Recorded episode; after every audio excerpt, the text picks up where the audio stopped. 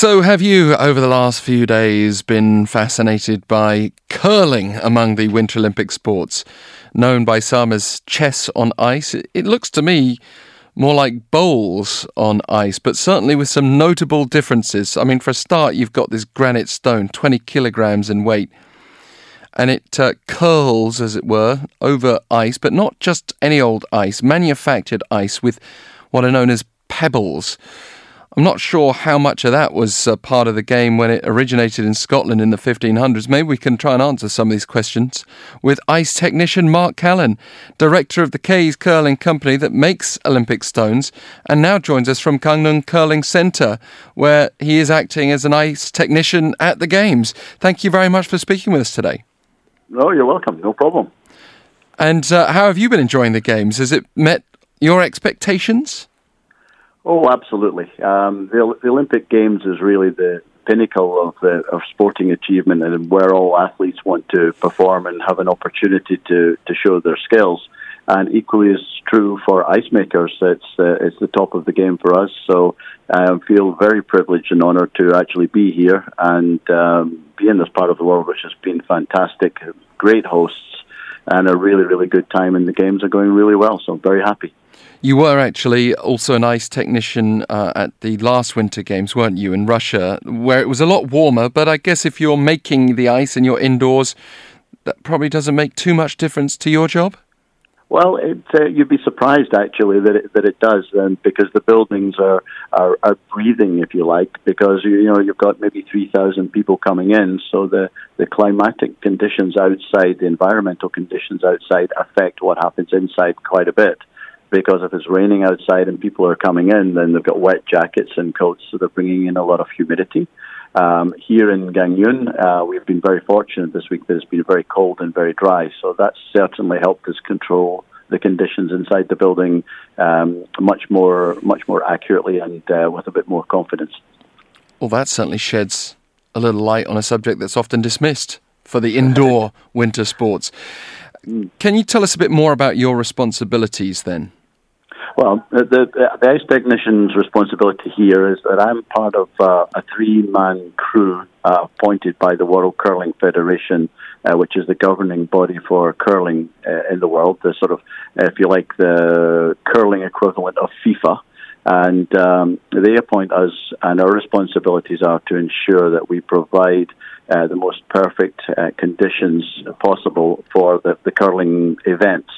Uh, and in that respect, we have guidelines to work to where we have to provide a, an ice surface that's frost free uh, because curling stones don't really like frost.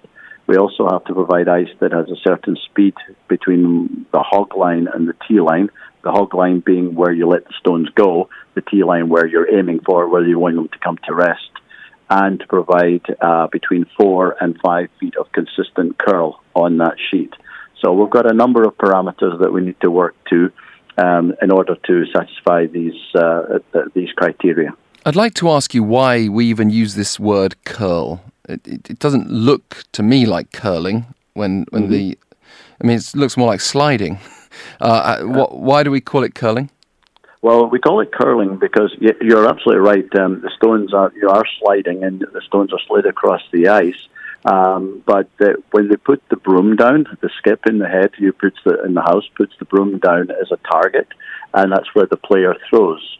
Um, but however, the, they are attempting to judge the curl or judge the bend of the stone will take on the ice in order to get it nearer the middle of the house uh, or the target area than their opponent.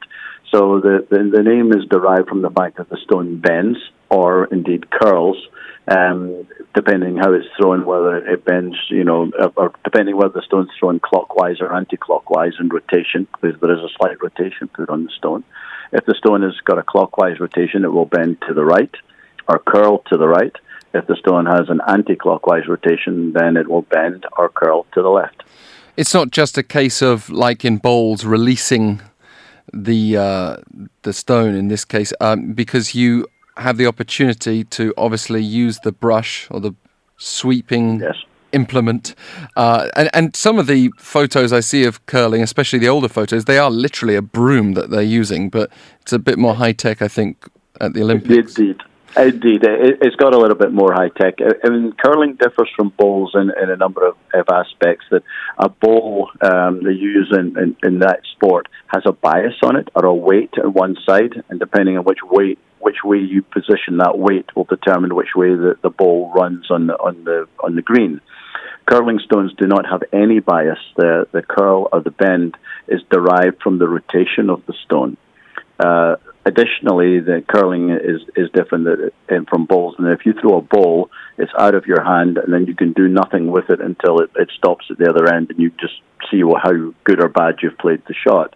Uh, with curling, of course, as you mentioned, there are brooms, so there is sweeping, so you can actually affect the stone after it's released uh, by by brushing or sweeping the ice, and in effect, you're uh, polishing the ice so that if the stone you think is a little bit light, uh, you're increasing, the, you're reducing the friction, so you're increasing the distance the stone can slide. Uh, if the the stone is curling uh, or bending too much, then with particular a line of sweeping, then you try to keep the, the stone in a much straighter line. So th- there's quite a lot of um, quite a lot of technical aspects uh, involved in actually getting the stone from one end of the ice to the other. So there is technique. It's not just a case of picking up a broom and, and having a go. Uh, that said, how much skill is involved? Like, w- what makes a gold medalist versus um, just a decent curling competitor or someone who just comes along and tries it for the first time? Mm, well, a, a, gold a gold medalist um, is really an athlete. They, they, have to be because of the uh, the, the the pressures and the demands placed on them during a game, they have to be physically fit. They also have to be mentally aware, have a good tactical knowledge, and uh, look for the opportunity um, by sort of having a strategy or planning advance. Back to your, your reference of chess on ice. Mm-hmm. You know, you see a shot being played, but generally the skip or the captain of the team is looking uh, two or three shots in advance so that they are trying to work out how they're going to win the end and, and get the points. So they have to be an all round athlete because during a game, if you're part of the sweeping um, team that's, you know, because there's four players and two are sweeping generally all the time, you can sweep up to three kilometers during a game. And while you're uh, sweeping, if you're at maximum pressure on your broom, then you can start to push your heart rate up towards uh, a maximum number of beats per minute because it's, it's very, very demanding. So they have to, so if they're exerting themselves for that length of time, for maybe 20 to 30 seconds, you know, for every shot, they need to be really fit in order to recover so that they can then provide the same, you know, you know, repeat the performance again and again through up to 10 ends in a game. So they do have to be very focused, very fit, and um, and and obviously very agile and comfortable on the ice. Whereas anybody just taking the game up for the first time um, yes, they can play it. Yes, they can go through that, but probably won't have the same sort of physical exertion. Well, no doubt, all these aspects are what make it so appealing to watch. Uh, even if for many of us that's just once every four years uh, when we get this kind of coverage. Uh, I know in Canada, particularly, it, there are peaks where curling gets more attention. But Scotland, where I can hear you're from, uh, mm-hmm. is is an ancestral home of the sport too. Um, what is um, so important about the ice itself? Because again, when I was researching this interview, I was looking at very old images of curling, and it would it would be people in quite traditional clothing with their brooms out on a pond or something like that. But you're talking about artificial ice and creating these kind of pebbles, creating the friction on the surface of the ice. Why does it have to be so precise compared with the, the traditional roots of the game?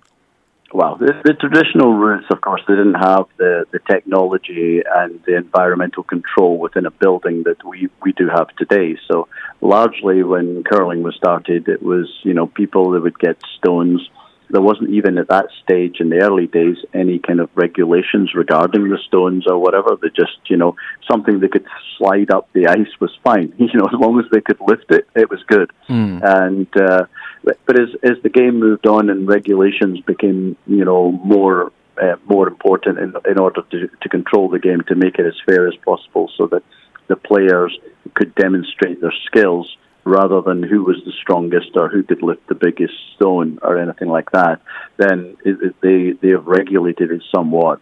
But the biggest difference between curling ice and ice for maybe ice hockey or figure skating or whatever is that curling ice has to be 100% level. Um, whereas if you get hockey ice or figure skating ice, then there's, it's a little bit not level. They don't they don't really care because they, they can't they can't feel that they can't sense that when they're playing or, or, or skating.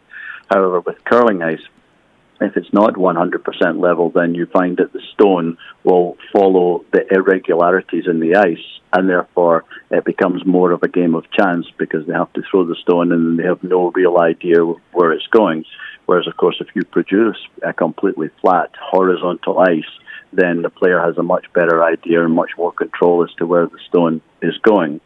And you did mention at the at the start in your question that we were talking about pebbles. Mm. Uh, pebbles, in effect, are little droplets of water that are applied evenly over the ice surface, and that's what the curling stone runs on. The, the actual base of a curling stone um, is is got a small running band. That is the only part of the stone that, that, that touches the ice, and these pebbles allow the, allow this running surface and the stone to glide over the top of the ice, and therefore reduce friction so that the, this, this stone can slide. If we tried to prepare ice without any pebbles on it, then the curling stone wouldn't slide very far because the friction between the rock and the ice would be so high that it would be virtually impossible to throw the stone the, the, the 45 meters required from one end to the other. So it, the pebbles, uh, pebbling uh, is very, very important, but equally it's, it's important to have completely level um, ice that's frost free and obviously cold enough that uh, the stones can slide on it. So these little water droplets yes. or pebbles can freeze instantly on contact. And you said that conditions in Gangneung have been good, so that's helped you. But has everything else, all the facilities, been exactly what you've needed to ensure perfect ice? Indeed, there, has been an absolutely outstanding um, uh, uh, efforts by the organising committee to provide us with everything we need. Um, we came here a year ago. Uh, we had uh, two test events because obviously we've got the Olympics on now, and then immediately following we have the Paralympics. So a year ago, we came out here and had a test event with World Junior Curling. So we held the World Junior Curling Championships here, followed immediately by the World Wheelchair uh, Curling Championships. And both these events gave us, if you like, a dry run, you know, as I say, test events to make sure that the building, the facilities, the environmental control, uh, the ice refrigeration systems, all of these were absolutely, you know, tip top, first class in order to ensure that when we come back this time for the Olympics and Paralympics, that we're able to provide the best possible conditions.